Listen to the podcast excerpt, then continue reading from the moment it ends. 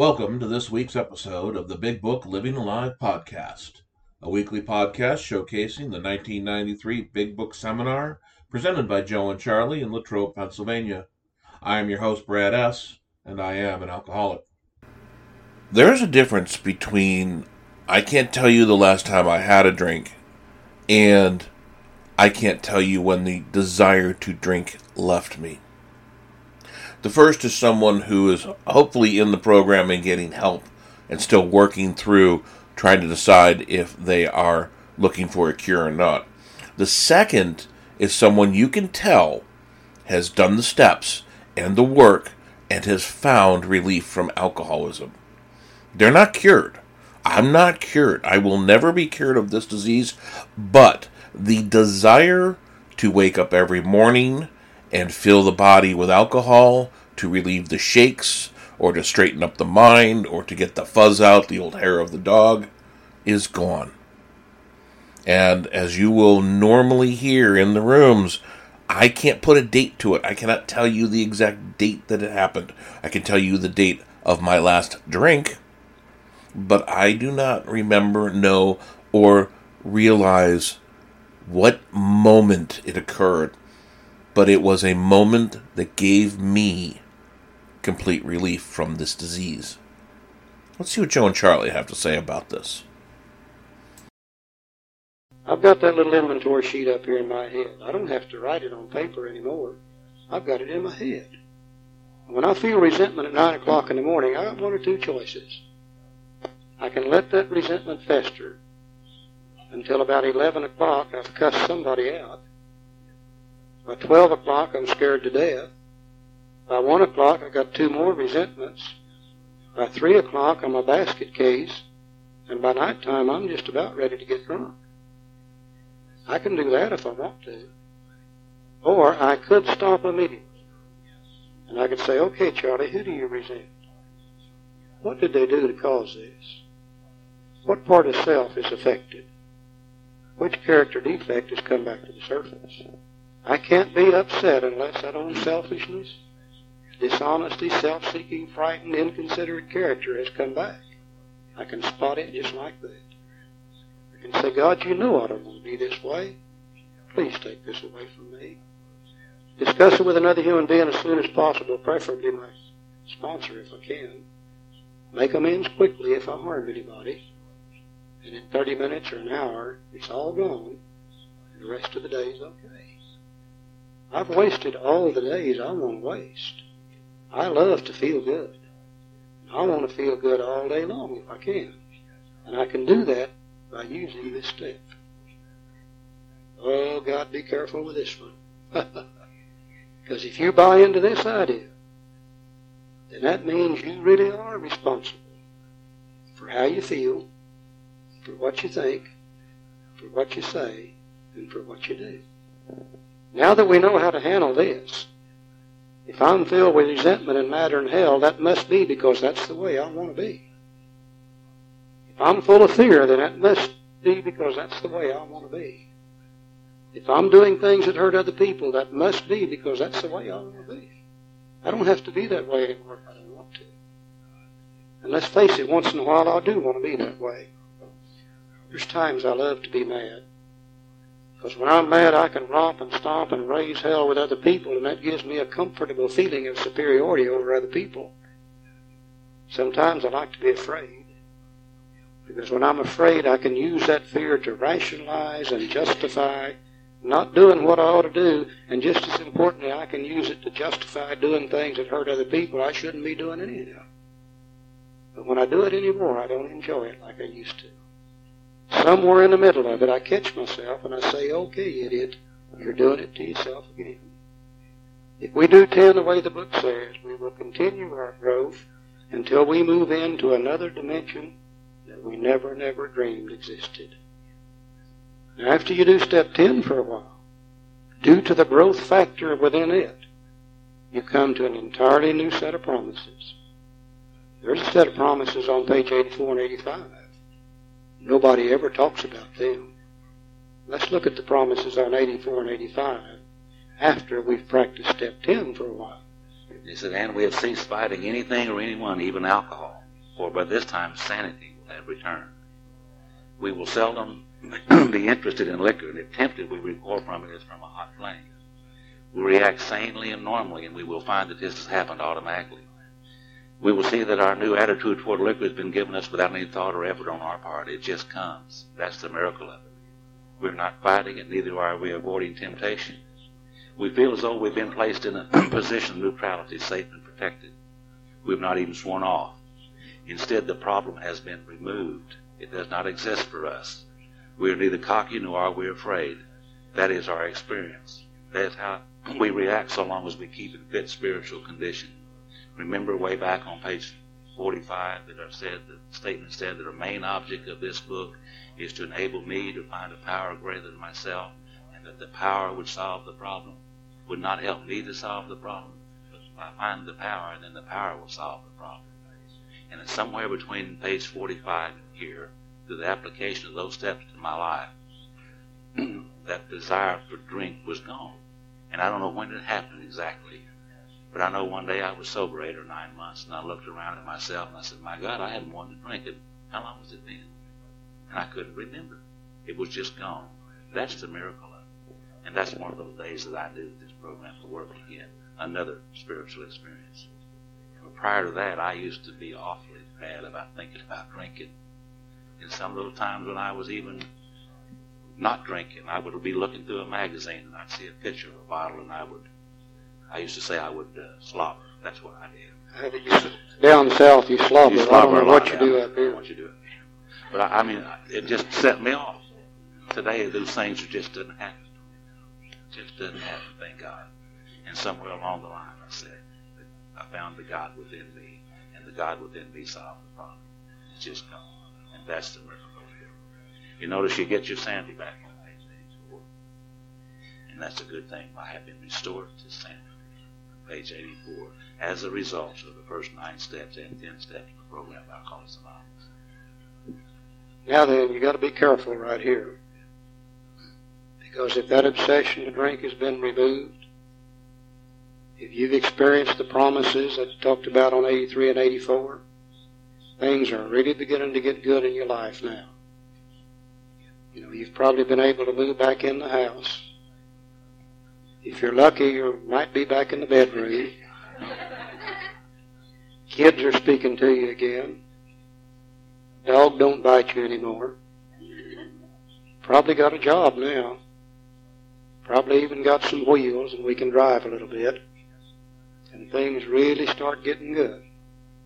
And if we aren't careful, things start to become important. And we begin to put things ahead of our program. And the next thing you know, we start slipping back. And we start getting in trouble again. The book says it's easy to let up on the spiritual program of action and rest on our laurels. We're headed for trouble if we do. For alcohol is a foe. We are not cured of alcoholism. What we really have is a daily reprieve contingent on the maintenance of our spiritual condition. Now there's the word maintenance. One day at a time, not over a prolonged period. Every day is a day when we must carry the vision of God's will into all our activities. How can I best serve thee, thy will, not mine, be done? These are thoughts which must go with us constantly. We can exercise our willpower along this line. All we wish it is the proper use of the will. See, willpower was no good as far as not drinking is concerned. But now that we've got our will straightened out, we can begin to exercise our willpower for the proper purposes, trying to find the vision of God's will in all our activities. What does He really want for us to do? Can He give us the power necessary to do those things? We now come to another step, step 11. It said, Much has already been said about receiving strength, inspiration, and direction, not suggestion, from Him who has all knowledge and power. If we've carefully followed directions, not suggestions, we've begun to sense the flow of His Spirit into us. To some extent, we've become God conscious. We've begun to develop this vital sixth sense. But we must go further, and that means more action. Now they're talking about a sixth sense of direction. Now, everything I know on a conscious level, I've learned through five senses of direction. I can see, I can smell, I can taste, I can hear, and I can touch. Those are the normal five senses of direction. And everything I've learned on a conscious level, I've learned through one of those five senses. But there is another sense of direction called a sixth sense of direction. And if I could learn how to tap into that sixth sense of direction, I could learn how to tap in to all the knowledge and all the power of the universe. And if it's true that God has all knowledge and all power, and I'm convinced that He does, and if it's true that God dwells within me, and I'm convinced that He does, then that means within myself somewhere there's all the knowledge and all the power that I could ever possibly need to handle any conceivable situation if I could learn how to tap into it.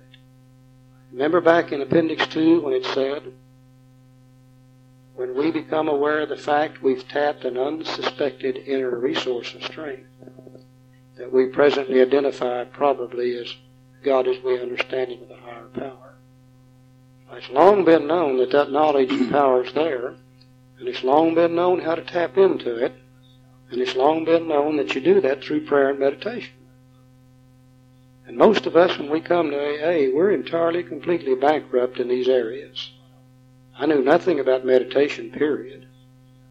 I knew very, very little about prayer. Even being raised in church, when I got to AA, I only knew two prayers. One went like this. Now I lay me down to sleep. I pray the Lord my soul to keep. And if I die, but I don't like that prayer anymore. That's dealing with death, and I'm really not into that. The other prayer that I used, and I probably used it too, went like this God, if you get me out of this damn mess, I swear I'll never do this again. Now, all of a sudden, I'm faced with developing a life of prayer and meditation so I can receive God's will and God's strength and God's power in my life. It would seem to be an impossible thing to do. It would seem to be an impossible thing for Bill Wilson to tell us how to do this. Because Bill Wilson also was spiritually bankrupt when he got here. And three years later, he knew very little about spirituality, very little about meditation. And I'm glad he didn't. Because most people that know a lot about spirituality and meditation and prayer, when they write things, they write it completely over my head and I can't understand it.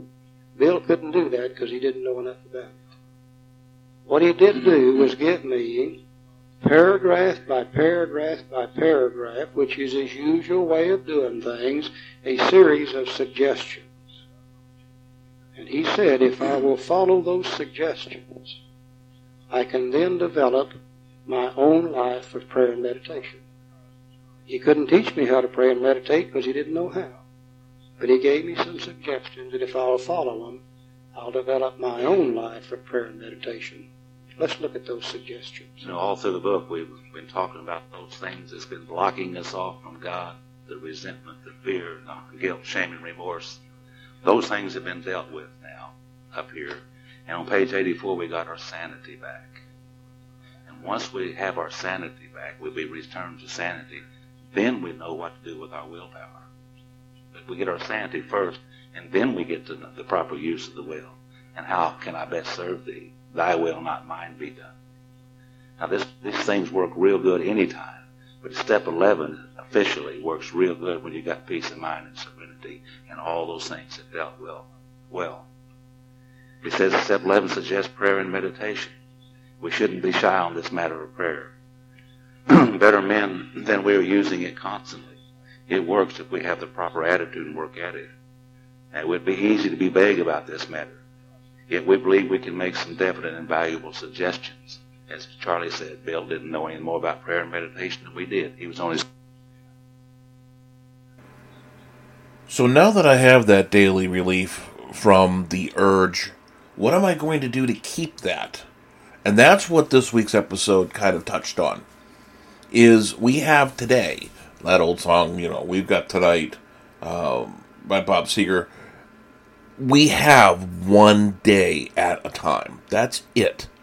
I cannot make up for what I did yesterday unless I'm making an amends or restitution.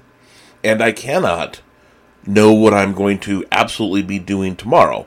I can make plans, but I can control today. One of the nice things about the program, and it was mentioned early in this episode, is I can reset it every day. I do like how they talk about uh, not being a nighttime program. You only do this at night. Oh, I'm going to go ahead and send my nightly prayers and I'm going to figure all this out. Look, things happen during the day. I've had to reset myself a number of times. And the nice thing is, I can do it. I have the tools. I know that if I get aggravated or a little bit of stress, or if I'm not joking as much as I think I should be because your life is pretty good for me right now, then I need to reset my day. And sometimes that reset is a quiet moment of reflection in the house, or it could be just shutting up and listening to the radio in the car. It could be people watching. It could be anything that keeps me. Actually, I should restate state that. Anything that gets me refocused. I don't put things in my body to make me do things, make me feel big, make me feel important, make me feel like I can do anything. You know, the old King Kong, King Alcohol. But I can control when I'm starting to feel a little stressed and reset my day, and that is my daily reprieve. I hope you enjoyed this week's episode as much as I did. If you'd like just the raw Joe and Charlie portion of the podcast, that is available on our Patreon site. The link to that is available on our website or in the pinned comment. Until next week, this is the Big Book Living Alive Joe and Charlie podcast.